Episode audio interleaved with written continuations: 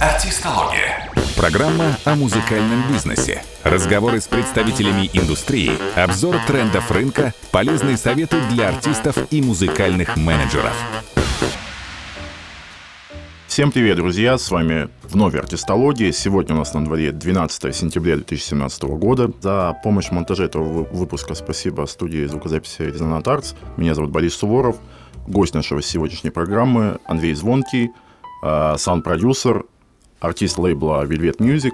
Андрей, привет. Привет, всем привет, друзья. Андрей, у нас есть такое стандартное начало беседы, когда мы просим гостя рассказать о своем пути до сегодняшнего дня, чтобы дальше было слушателям понятно, какой есть опыт и на что, чему можно доверять, да. а в чем слаб гость. Так, ну если так все это дело компактно рассказать, mm. в общем, э, начинал я с того, что э, где-то лет там в 12-13 э, поступил в музыкальную школу, учиться по классу ударных и э, ударные инструменты. Вот, закончил э, эту школу, потом поступил в музыкальное училище, опять же, по классу ударных. Вот. И параллельно с этим, э, с обучением, у нас была команда «Дерево жизни». Это хип-хоп команда, то есть, которую мы сделали там с моими знакомыми ребятами.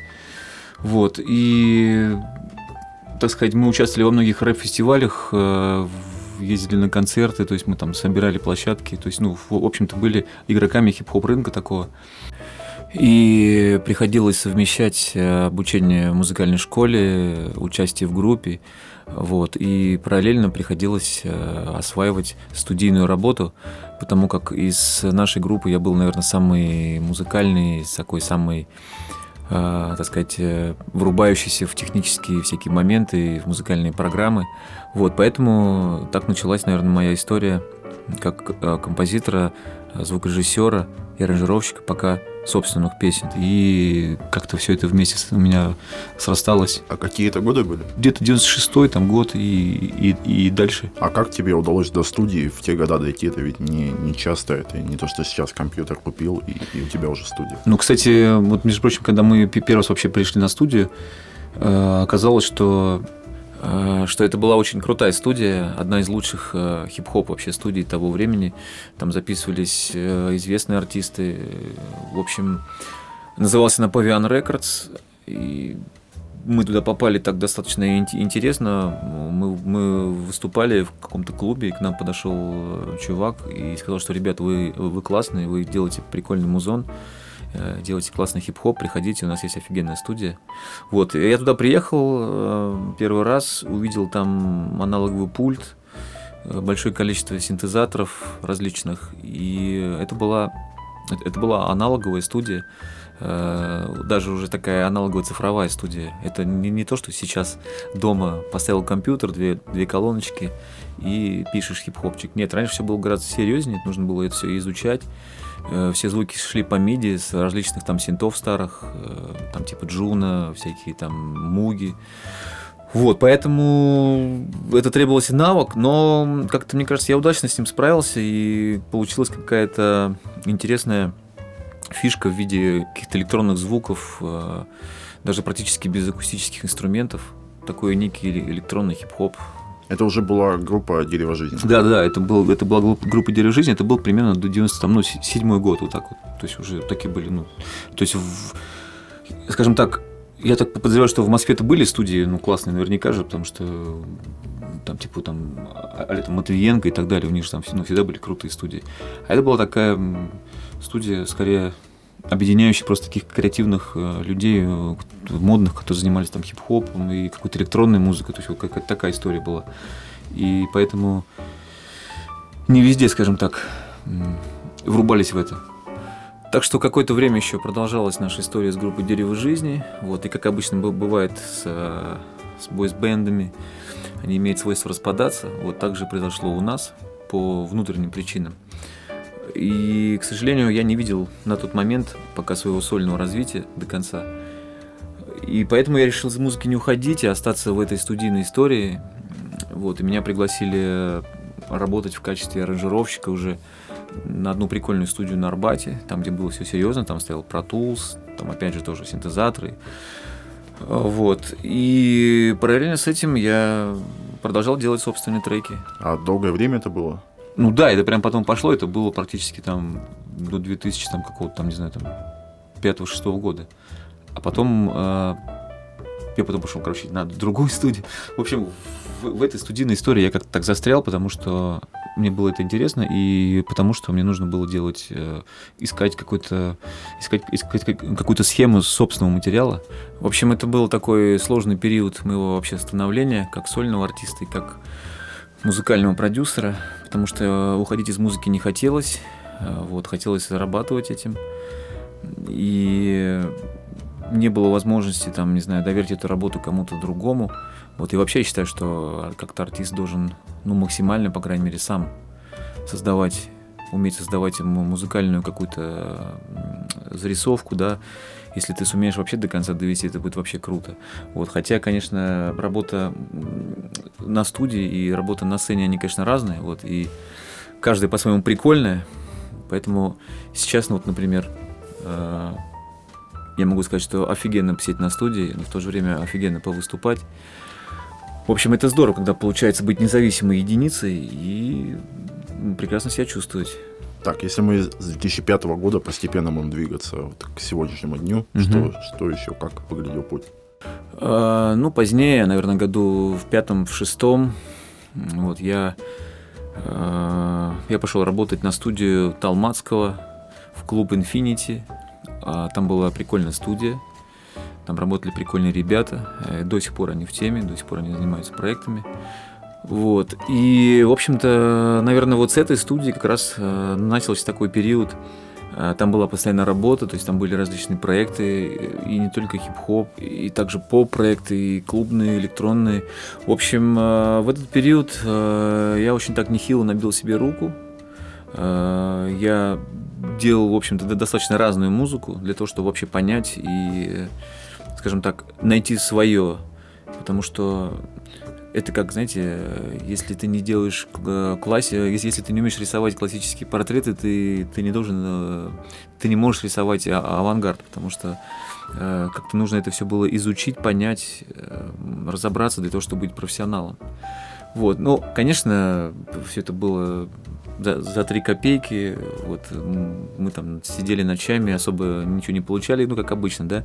Поэтому очень забавно, когда приходят какие-то молодые ребята такие, знаешь, на студии там, э, или там кому-то обращаешься за, за чем-нибудь, и он такой сразу, типа, а сколько бабок это будет стоить? А сколько ты мне дашь бабок за это?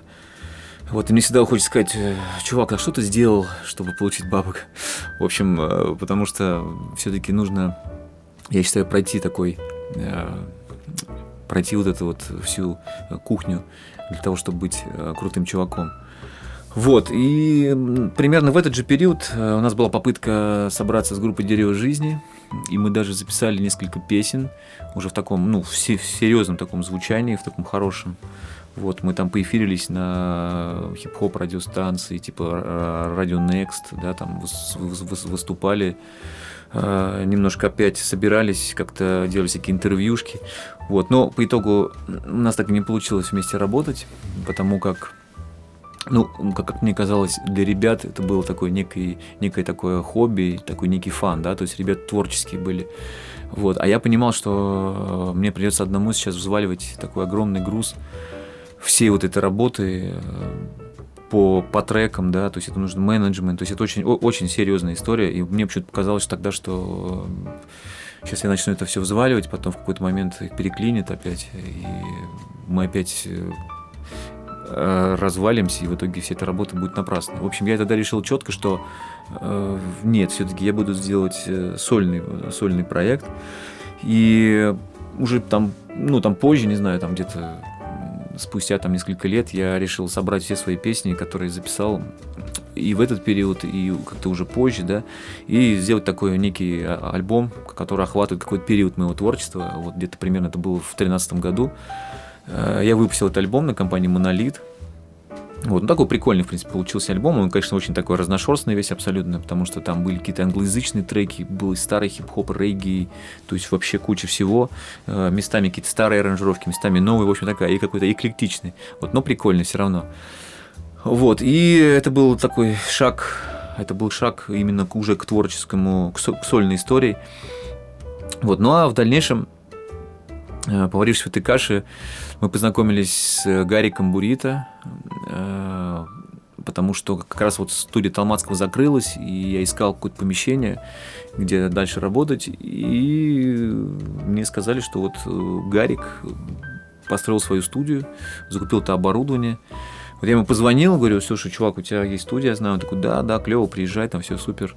Вот я приехал, и мне понравилось то, что чувак тоже замороченный э, на всяких там синтезаторах, замороченный на всяких там а, на акустике крутой, на проводах, там, да, то есть такой, ну, хороший такой уровень, студийный, такой э, уровень, на котором можно делать э, действительно э, качественный продукт в плане звука, то есть можно, э, можно расти профессионально. Вот. И мы как-то с ним начали работать, и впоследствии ему сделали альбом, то есть все прекрасно, подписали проект Бурито на Velvet Music, и дальше я тоже подписался на компанию Velvet Music, и осенью как раз готовлю к выходу свой второй сольный альбом, уже абсолютно осознанный.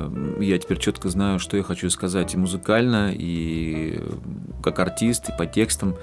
Вот этот альбом будет э, очень конкурентный, местами даже где-то опережать какие-то музыкальные движения наши российские. Вот при этом там будут абсолютно хитовые треки, будут э, экспериментальные треки, да, то есть э, это прям, это то, что, наверное, уже мне сейчас уже прям нравится, поскольку я перфекционист, да, я хочу, чтобы это было идеально. Вот это уже близко к тому, что я хочу. Пока мы вот говорим о, о прошлом, давай сразу в эту тему чуть углубимся. А, скажи, рынок музыкальный сейчас, все-таки когда вы все равно были в рынке, у вас были какие-то выступления, а, и тогда он сильно различался по твоим ощущениям? Да, естественно, рынок сейчас отличается от того, что было. Вот, но, во-первых, э, сейчас появилась э, такая реальная конкуренция между артистами. И тем самым конкуренция порождает э, более высокое качество. Это первое. Второе, самих артистов стало гораздо больше, и они представляют собой различные жанры, в частности хип-хоп. Вот, и, допустим, мы имеем сейчас премию Муз-ТВ, и видим, что в этой премии уже есть и хип-хоп-артисты, есть и поп-артисты, рок-артисты, артисты электронной музыки. То есть это прям, а, это западная модель рынка. Вот поэтому я считаю, что все отлично развивается, и, в частности, те люди, которые имеют отношение к музыкальному продакшну, сейчас чувствуют себя гораздо лучше, потому что в какой-то момент нам казалось, что как-то все безнадежно устаревает, уже неинтересно, да, вот что, что здесь делать в России. Вот, а сейчас мы понимаем, что, да, если ты занимаешься хип-хопом, ты можешь найти себе прекрасное место и, и в этом развиваться, и быть э, офигенным профессионалом. Так что отличное движение рынка, я считаю. А вот с точки зрения э, денег, реально людей много туда приходило? Или это все-таки было в таком совсем зачаточном состоянии, и это были концерты редкие? Хип-хопа, да? Да, хип-хопа. Нет, ну, это с, точки, точки зрения денег, конечно, это, это не то. Как бы, ну, хип-хоп-то рынок как раз вот стал так на подъеме, мне кажется, попозже. Все-таки этому поспособствовали, наверное, создание лейблов, которые открывали, собственно, новых артистов, э, которые собирали эту хип-хоп движуху. Вот и теперь это уже огромная бизнес-машина, работающая, есть огромная аудитория, есть на это спрос. Вот. Но глобально все изменил, конечно, интернет. Сейчас э, все гораздо проще. Поэтому стало появляться много интересных артистов, они смогут о себе заявить через эти все истории. Так что я считаю, что это западная схема, то есть рынок стал конкурентным и тем самым интересным, и появились там деньги, и появились там спонсоры. А, но раньше это происходило так, что а, эту музыку распространяли пиратские компании, пираты, благодаря там горбушке. То есть появлялась аудитория, которая спрашивала эти кассеты, которые перезаписывались там какими-то тиражами. Вот, появлялись какие-то пиратские точки, которые тоже проявляли интерес. Э, к этой музыке. Вот, и поэтому, естественно, были, были платные концерты, конечно, это были небольшие деньги, вот, но тем не менее как-то можно было э, прожить, потому что я помню, что вот я работал, например, там в Макдональдсе, и я там мог получить за концерт, грубо говоря, как я получал за месяц, допустим, работе, э, за месяц работы в Макдаке, да.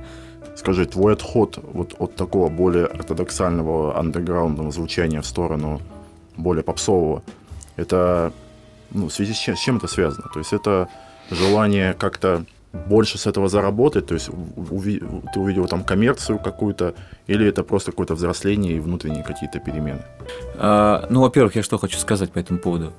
А, у нас была группа, которая называлась «Дерево жизни», именно группа, да, в которой каждый участник занимался своим, э, так сказать, делом, да, то есть Мук читал рэп, э, допустим, там, более андеграундном каком-то ключе, да, деловой у нас читал быстро, э, в стиле Bone Tax and Harmony, а я всегда выполнял роль такого вокалиста. Да, конечно, первые какие-то свои треки я читал в чисто рэп, да, но э, мне всегда хотелось больше петь, и мне всегда хотелось больше мелодизма добавлять в музыку.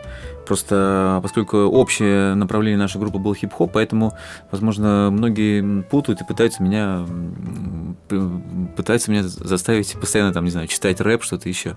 То есть я, я это делать умею, но я никогда не хотел на этом ставить э, какой-то акцент. Поэтому сейчас моя музыка это такое естественное, естественное развитие как композитора, как вокалиста и как э, аранжировщика. Тем более рынок меняется, и то, что я писал там в 20 лет, э, э, тогда было, наверное, прикольным, а сейчас я это слушаю, и, ну так, ну, забавно. То есть, естественно, мои работы сейчас это совершенно другой уровень. И плюс, естественно, общий рынок музыки, общий, э, общее направление меняется, естественно, и звучание каждый раз меняется. Тем более сейчас, вообще, мне кажется, уже говорить о каком-то направлениях чистых, да, как-то оно, мне кажется, неуместно, потому что сейчас стили все мешаются. Это, наоборот, это интересно, и более того, это интересно делать нам, творческим людям. А по поводу заработка, конечно, хочется зарабатывать, э, хочется быть успешным. А если ты успешен, ты зарабатываешь, неважно, кто ты, поп или рэп-артист. Так что все, что я делаю, это мой музыкальный рост. Я считаю, что он вполне такой, вполне естественный рост. По поводу Velvet Music, как давно это было? Как ты давно уже на, на этом лейбле? Уже несколько лет, да, если не ошибаюсь? Ну, что-то типа ну, года полтора, по-моему, да угу. года полтора. У тебя был какой-то выбор между какими-то вариантами? И осознанно ли это было? Вот мне нужен лейбл, давайте пообщаемся, встретимся, поговорим. Или, может быть, с их стороны интерес был? Ну, мне, естественно, нет. Мне нужен был лейбл э, в, в силу того, что я человек творческий, э, допустим, и там, допустим, там заниматься менеджментом своим, да, именно вот как, как, как бы, там, не знаю, там носить это куда-то там пихать, там на радио носить, э, не знаю, там договориться со СМИ, там еще чем-то. Я, я просто не могу этим заниматься, потому что я считаю, что я понял, что это невозможно. То есть, либо ты занимаешься все-таки музыкой, либо занимаешься менеджментом. Да, это может быть, э, можно сделать, когда ты уже как бы раскручено немного, когда ну, ну, уже там, ну, не нужно там сто раз звонить и говорить, кто ты, что ты, да, это, э, э, это может быть. А поначалу все равно нужен человек, который знает, как, как это лучше делать, есть какие-то связи, есть какие-то выходы. Ведь был вариант просто менеджмент, ну, менеджера себе взять, там, не знаю, на каких-то условиях, процент, оклад, как-нибудь, и сохранить при этом полную независимость. Не рассматривал ли ты его и почему, почему нет? Ну да, кстати, у меня была, у меня был такой менеджер. Э, я изначально работал с, э, со Стеллой Ковали, такая э, известная пиарщица. Вот она ушла с компании Монолит, и мы стали с ней работать. Она, кстати, как раз вот таки меня изначально и, так сказать, вела в этот рынок, познакомила меня там со всеми, да, то есть а с Вельветом так получилось, то есть это какое-то такое естественное стечение обстоятельств. Э, мы через Бурит, да, познакомились с Вельветом, я показывал им песни, они заинтересовались. И тем самым э, как-то так оно срослось, э, они тоже загорелись, и я считаю, почему нет. По-моему, отличное начало сотрудничества. Сейчас уже с высоты этого опыта ты принял бы тогда такое же решение? Да, по-моему, сейчас все, ну, пока все отлично. То есть mm-hmm. я не, не, не вижу по каких-то, пока все, по-моему, прекрасно. А чем а, конкретно в твоем случае компания Velvet тебе помогает как артисту, чем они занимаются, что ты а... мог делать сам или не мог бы делать сам? А, ну, во-первых, это большое количество такой обычной механической работы, которую просто один человек не в состоянии сделать. То есть, как, как минимум, нужно там 4 человека, 5 человек, которые это будут делать по проекту, потому что работы очень много, она причем самые разные, да. Э, это первое. А, второе, я как творческий человек, который постоянно где-то находится в другом каком-то измерении, да, я не могу трезво посмотреть на себя со стороны.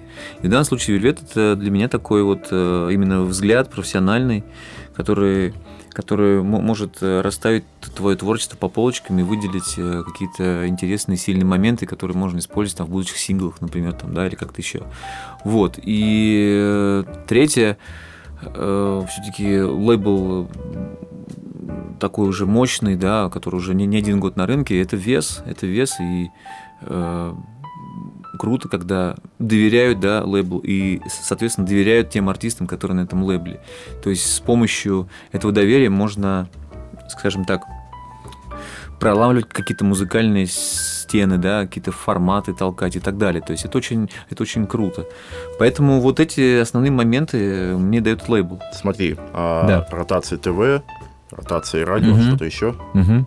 Чем они вот на, на текущий момент тебе помогают? Или пока это основной? Ну, это просто рекламная, хорошая рекламная площадка, которая...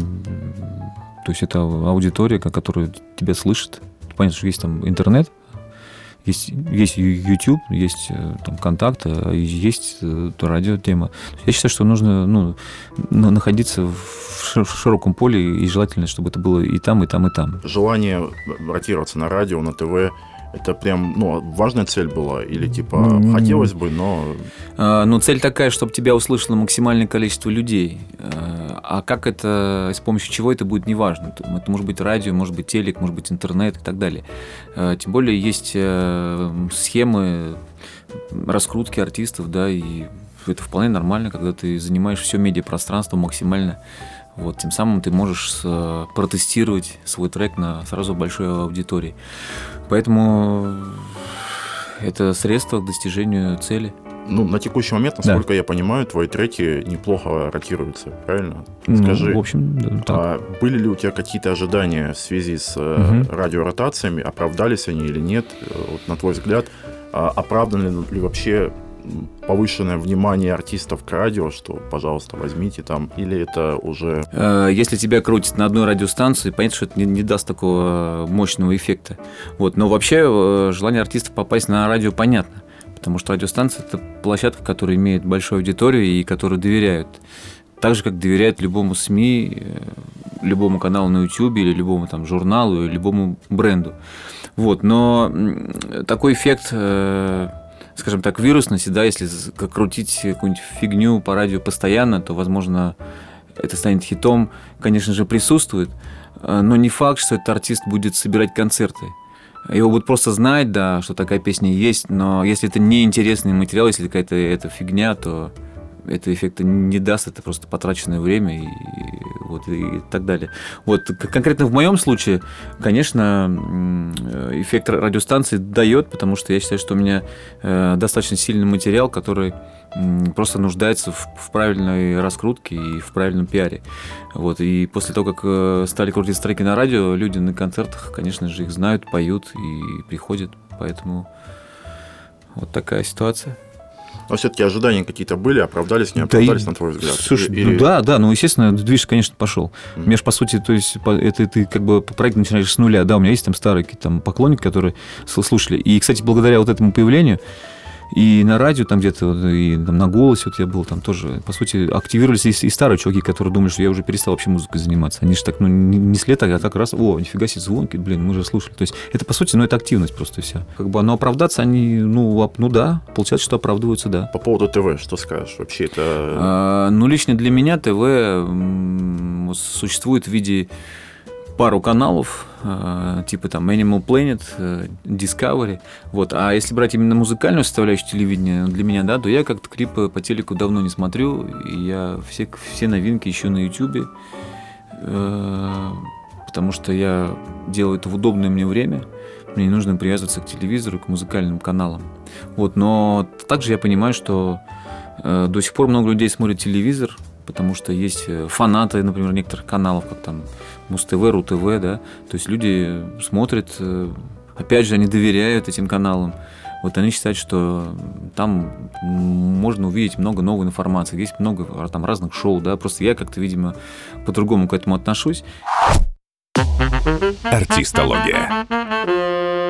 Если у тебя какая-то команда помимо лейбла, или лейбл все, все вопросы на себя берет, и ты просто как артист э, творишь, занимаешься своим делом, или еще каких-то приходится пока людей привлекать?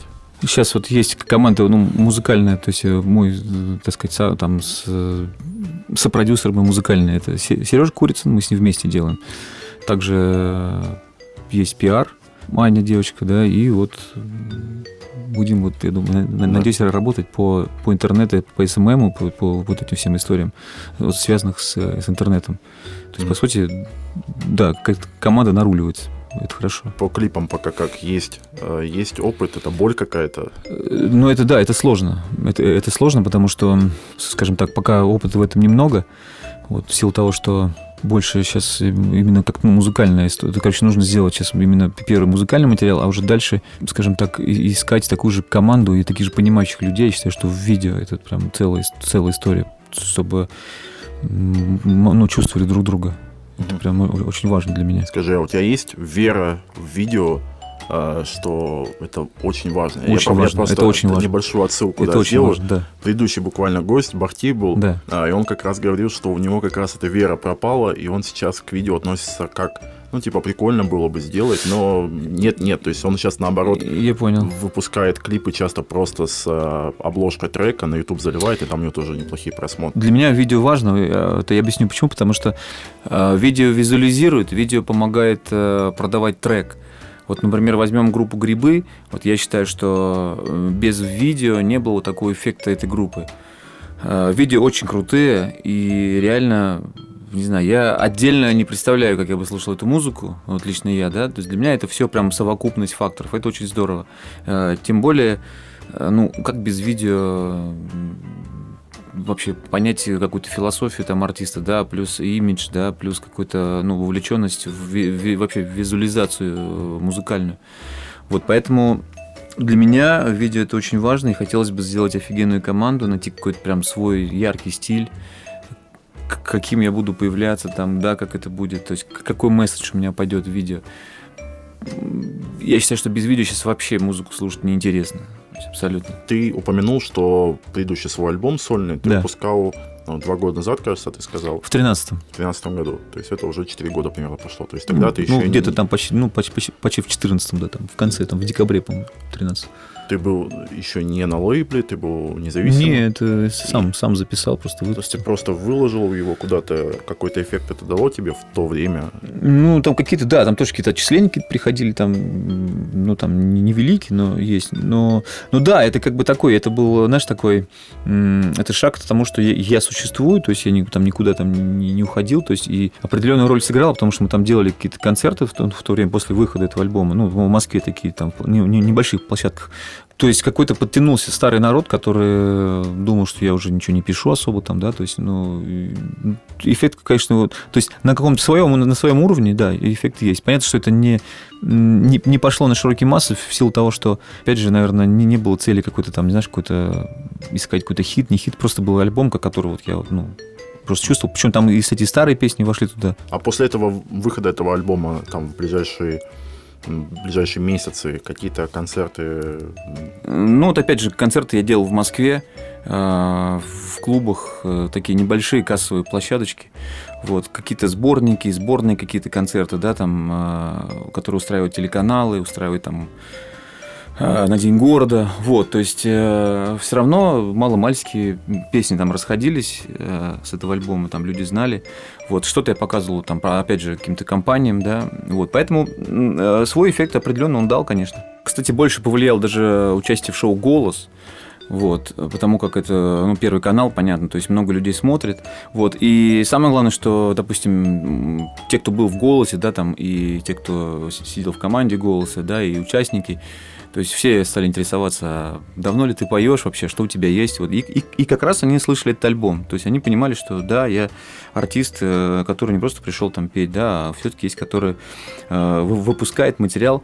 Вот, поэтому для этих целей альбом очень был нужен, и он сделал свое дело, я считаю. А, вот ты выпустил как независимый артист, скорее да. всего, да, плюс голос был, плюс да. старые поклонники, вот есть какая-то аудитория, на которой да. ты мог в то время работать.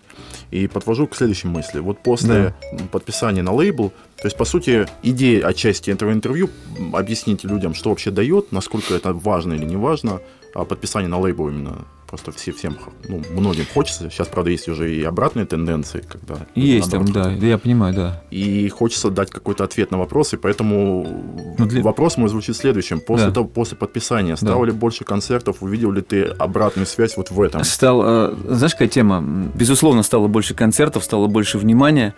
Вот, но опять же, смотри, э, допустим, для меня лейбл – это первый, как я уже говорил, возможность получить топ-менеджмент, да, большую компанию, которая имеет уже уже опыт в раскрутке артистов, имеет э, выходы, да, варианты, куда показать, кому показать, да, для того, чтобы ты зашел на рынок и благодаря своей э, классной музыке э, ты остался на этом рынке и смог там работать. Вот. Второе, конечно, это финансовая поддержка, вот, потому как нужно снимать клипы, нужно оплачивать хороших музыкантов, чтобы был какой-то музыкальный уровень, да, понятно, там нужно, не знаю, вкладывать в сценические костюмы, там, если это нужно. В общем, все вот эти истории, на все эти истории нужны деньги. А, ну, естественно, лейбл – это бренд, которому доверяют, и если артист попадает на лейбл, то, скорее всего, он чего-то стоит, потому что все-таки э, в лейблах есть какой-то отбор, понятно, да, то есть туда стараются брать лучших и самых интересных, поэтому, ну, понятно, это такое мерило некое твоей, так сказать, э, твоего уровня. Ну и возвращаясь к своему проекту, э, я же ведь не продюсерский проект в чистом виде, то есть я проект авторский. Для меня лейбл, опять же, выполняет вот все вышеперечисленные функции, делает эту помощь и направляет мой творческий мозг в правильное русло, то есть э, в русло того, чтобы нужно написать хитовые треки и вместе продвигать их, вместе зарабатывать, вместе делать э, движуху. Вот, конечно же, смотри, есть куча артистов, которые, ну, допустим, не умеют, не знают, э, как им сделать продукт коммерческий, да. Допустим, кто-то клево поет, классно выглядит, но не знает, что ему писать и не может сгенерировать какой-то хит как это все правильно сделать, как завернуть, да, потому что это такая все-таки тоже сложная работа. естественно, таким артистам по-любому нужен лейбл, то есть нужен продюсер, который как минимум найдет им песню, найдет им там, репертуар, подскажет, какой имидж да, держать. Вот, поэтому, если, если вы такой артист, да, то, конечно, наверное, нужен какой-то продюсер, вот, потому что без него это, скорее всего, будут просто годы поисков и метаний. Вот, безусловно, если у тебя есть, в принципе, все вышеперечисленные возможности, то есть ты сам делаешь э, прикольные треки, ты сам знаешь, как их продавать, ты, у тебя есть там финансы, да, то есть тогда, наверное, лейбл, в общем-то, наверное, и не нужен. Вот ты можешь э, сам двигаться, как мы видим, как многие артисты двигаются, потому что есть э, интернет, слава богу, да. Вот, поэтому многие хотят быть независимыми, не хотят никого слушать и делать то, что они считают нужным. Ну, то есть, на, на твой взгляд, взгляд со стороны – это важная часть, и даже из-за этого можно обратить внимание? Ну, я считаю, что да. Но, говорю, опять же, либо музыкальный продюсер, либо просто какой-то, вот, скажем так. Э, ведь э, многие артисты же неадекватные, многие не дают отчет в том, что они делают, как они делают. Вот все амбициозные, конечно, все крутые, вот, но не все врубаются и не могут реально посмотреть, насколько это интересно, то, что они делают. Вот, и лейбл как раз вот поможет возможно, разобраться с этим. Я тебе немножко верну к вопросу. Да. Звучало следующим образом. После попадания на лейбла, да. а, концертов или гонорары, ну, то есть денег с концертов в абсолютной сумме больше стало или не больше, да, самих да. концертов больше стало? Да, да, естественно. То есть у тебя повышается твой статус, повышается, повышается спрос и повышается ну, ценник. Это, это, ну, то есть ты на себе это ощущаешь? Да, да. Если брать не только концерты, а другие источники дохода, отовсюду ты чувствуешь какие-то позитивные там, движения? И, кстати, есть ли доход какой-то со стримов, с, с iTunes, вот в твоем случае, видишь ну, ли ты потихонечку, по потихоньку приходят да, деньги с э, вот этих всех стримов, да, плюс там авторские даже тоже там подтягиваются. Вот, и да, то есть чем популярнее твоя музыка, естественно, тем ну, больше денег. Артистология. А как в случае с лейблом происходит финансирование тех или иных активностей. То есть клипы, допустим, ты снимаешь по-прежнему за свой счет, или все-таки... Ну, мы типа скидываемся, типа скидываемся, да. То, То есть, есть тоже какой-то да, процент да, каком-то да. соотношении. Да, типа вкладываем в бизнес, как обычно. Вкладываем, потом смотрим, а, отбивается, отлично, а, зарабатываем, вкладываем дальше, выходим на самоокупаемость и так далее. То есть сейчас мы как полноценные партнеры в бизнесе, как, как в любом другом. Вот, чем больше э, вложили там, грубо говоря, да, тем, возможно, больше мы заработаем. Ты делаешь э, продакшн для альбома Бурита. Как происходит? Ты делаешь и потом получаешь э, какой-то процент? У нас процент, конечно, да. Процент. У нас процент, да. да У нас процент есть... от общей прибыли. Мы сделали альбом, и потом начинаются концерты, и смотрим прибыль, и вычисляем определенный процент. То есть в твердой сумме ты тебе не платят только Нет, процент, да. То есть чем больше ценник, чем больше концертов, тем больше я получаю с этого. То есть ну, наша задача сделать максимально офигенный альбом и максимально крутой хит, который принесет нам потом концерт. Ну, на мой взгляд, правильный подход. Я знаю, что ну, да. на Западе он приоритетный. Ну да, да. Все работают. А так все работают. А там вообще, я так понял, что там, я, так, я так понимаю, что на, на Западе вообще же нет такой темы, что типа ну, наверное, есть, конечно, но в, ну, глобально, если ты, допустим, пришел к какому-то аранжировщику, ты говоришь, давай сделаем трек и предложим его на лейбл. Типа, если мы его продадим, ну, мы с, него заработаем. Типа, по сути, такая же тема. И у нас сейчас тоже такие мысли есть, э, сделать несколько там каких-то проектов таких. Но они больше связаны с такой электронной э, такой, ну, англоязычной музыкой и на европейских каких-то площадках их выставлять, то есть, ну, продавать вот на эту всю историю, попробовать посмотреть. На, на лейблы или... Может быть, даже, может быть, даже и на лейблы какие-то. Это было бы прикольно. То есть, вот как по такой, по, по европейской схеме. Сделали какой-то проект, предложили. Ну, и такой плавный переход как раз к саунд-продакшену. А, скажи, почему нет ни одного если кроме Бурит, если не ошибаюсь, совместного да. трека с другими артистами лейбла, если у вас аудитория пересекается, и вроде бы это казалось э, логичный шаг для собственного промо, это вроде бы несложно сделать, э, хороший вроде бы эффект, но почему до сих пор нет? Это, ну, есть какие-то этого причины объективные? Слушай, да, да нет никаких причин Ну, не, ну можно песню предложить, написать вот там кому-то там предложить. Я просто пока вот вот пока мы с Буритой сидим, делаем, ну, вот так вот пишем, не знаю, ну, просто пока не, не приходило таких фитов. Расскажи, пожалуйста, помимо Бурита еще были какие-то известные артисты, с кем ты работал, чтобы слушатели ну, лучше представляли? С, с Елкой тоже делали, да. С, э, ну, там вот сейчас у них, ну, вот Мари Крамбри новый тоже там делали. Э, э, М-бенду последний сингл. Нюши делали трек сейчас вот один. Что-то там, ну, из, из стариков там много раньше таких попсовых там делали. Вот, но это давно было. Сейчас уже не, не очень это интересно. Паш Панама. То есть, ну, какие-то еще какие-то артисты, что-то у нас еще было. Ну, короче, да, ну, какие-то есть, молодые много. То есть... Я помню, как-то мы сидели с тобой, общались, ты да. сказал, что вот не так давно, ну, сравнительно, угу. мы научились делать радийный звук, чтобы треки ставили на радио. Есть ли какие-то общие элементы или какие-то что-то объединяющие треки, а, чтобы его сделать таким не, образом. Не радийный звук, коммерческое звучание. Ком- это, это называется вот, коммерческое да, звучание, наверное. есть такое понимание. Но это должен быть просто хороший уровень, э, профессиональный уровень фонограммы. Сведение, да, вокал, запись. Это все должно соответствовать стандарту качественной продукции, да. Это должно быть на уровне западными треками. Э, то есть каких-то общих черт нет. То есть есть много стилей разных, да, понятно. Просто в любом стиле должен быть коммерческий саунд, такой, который, который конкурирует. Конкурентный саунд. Ну, короче, ну, чтобы это было, блин, ну, чтобы это было просто круто, ну, ну хитово. А, а по, структуре, по структуре нет ли каких-то... По структуре, да... Ну, типа бридж обязательно должен Да не, не, нет, такого нет. нет. То есть тоже, по сути... Вообще не принципиально. Просто, чтобы это был продукт, э, соответствующий, так сказать, э, каким-то таким э, просто ну, качественным стандартом. Ну, то есть это скорее ну, технические какие-то Технически, да. Ну, то есть то, то, что на сегодняшний момент э, есть какой-то ну, звук актуальный, э, интересный, да, то, что вот этому соответствовало, это и есть коммерческое звучание, по сути. Наверное, последний вопрос, который mm-hmm. у меня остался, он, правда, тоже касается работы с лейблом. Нет да. ощущения, что после того, как ты начал с лейблом сотрудничать, так. А, сильно прибавилось бюрократии и сильно усложнились скорость принятия решения и нет ли чувства, что не всегда это работает а, ну, правильно? Не, ну, безусловно, конечно, нужно учитывать просто много мнений. То есть есть несколько человек, которые принимают решения, поэтому э, продукт должен э, быть таким, чтобы это всех, всех убедило, да, и чтобы каждый подумал, взвесил, да, и, и потом приняли все коллективные решения. Это такая появилась просто теперь фокус-группа, и который состоит из нескольких участников, которые должны выразить свои «за». Вот и все.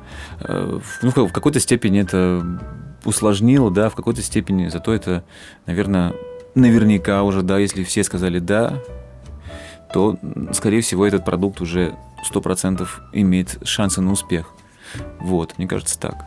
Ну, в конце все равно какому-то одному человеку приходится, либо как большинство. Слушай, ну, ну как-то оно по логике вещей как-то все так как-то пока все складывается. То есть оно, ну, на, на, самом деле вот э, как-то все ровно практически происходит. То есть вот треки, то есть, ну первое, то есть я сам должен максимально сделать так, чтобы это максимально сразу убедить всех. Я, я же ведь музыкальный продюсер, да, и моя задача э, изначально понимать, э, что продукт имеет шансы на успех. Вот. Ну, естественно, последнее слово, наверное, за тем человеком, который будет продавать, потому что он может там, ну, как-то скорректировать, да, сказать, что тут немножечко там жестковато, тут можно попробовать э, изменить бас, потому что слишком он может быть жестким, да. Вот, это нормально, это, это работа, вот, а может быть и нет, а может быть скажет, что все классно, а может быть я скажу, что нет, все-таки давайте попробуем так, потому что, в общем, это обсуждение и это принятие правильного решения. Ну, то есть это не, не страдаешь что это? Ну, да нет, так глобально нет. Просто надо Просто я понял, что нужно писать сразу, знаешь, что примерно так у тебя был такой, знаешь, такой, это такой э, наперед, там, знаешь, трека 3-4 так лежало, чтобы мы понимали, что, что этот трек туда, этот трек сюда, там, этот весна, этот осень, вот. И тогда будет гораздо легче, потому что все-таки ты уже видишь наперед, и у тебя появляется такой некий медиаплан, по которому ты работаешь. А медиаплан, кстати, это лейбл с этим помогает? Вообще он существует в каком-то виде обозначенном, что вот ну, в такие-то, в такие-то месяцы? Ну, как бы, ну, ну, мы сами типа формируем, да. Типа, да, ну, надо как-то все это... Ну, и, и, и плюс, конечно же, там, ну, собираем какие-то или, или под, там, под какие-то события это можно привести, там, не знаю, там, ну, условно, там, под Новый год мы запускаем вот этот трек, мы там пишем, там, дуэт с тем, лучше сделать, там, прикольно, там, ну, или там этот трек мы можем, там, ну, как-то так. Ну, то есть это в зависимости от материала все идет. Или мы понимаем, что этот трек, он получился прикольный, там, но не, там, не, не на радио, нужно снять провокационное видео, мы снимаем какой-то офигенный видос, и там на YouTube его, ну, там, то есть вот, по сути, да, такое вот совместное решение. Андрей, спасибо за то, что уделил время. А, друзья, с вами да, была Артистология. За помощь в монтаже этого выпуска спасибо студии звукозаписи Резонант Артс. А, меня зовут Борис Суворов, и всем пока. Всем пока. Счастливо.